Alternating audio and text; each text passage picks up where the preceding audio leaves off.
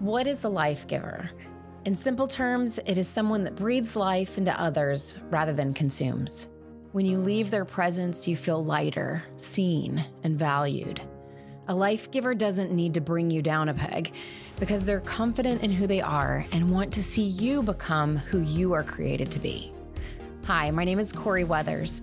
I'm a military spouse, clinician, and leadership coach. I've lived in, worked in, and studied the military culture for almost 20 years.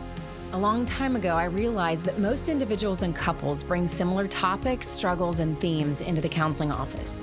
I knew that there was hope, encouragement, and inspiration from more people sharing their stories of overcoming obstacles and the often messy process of healing.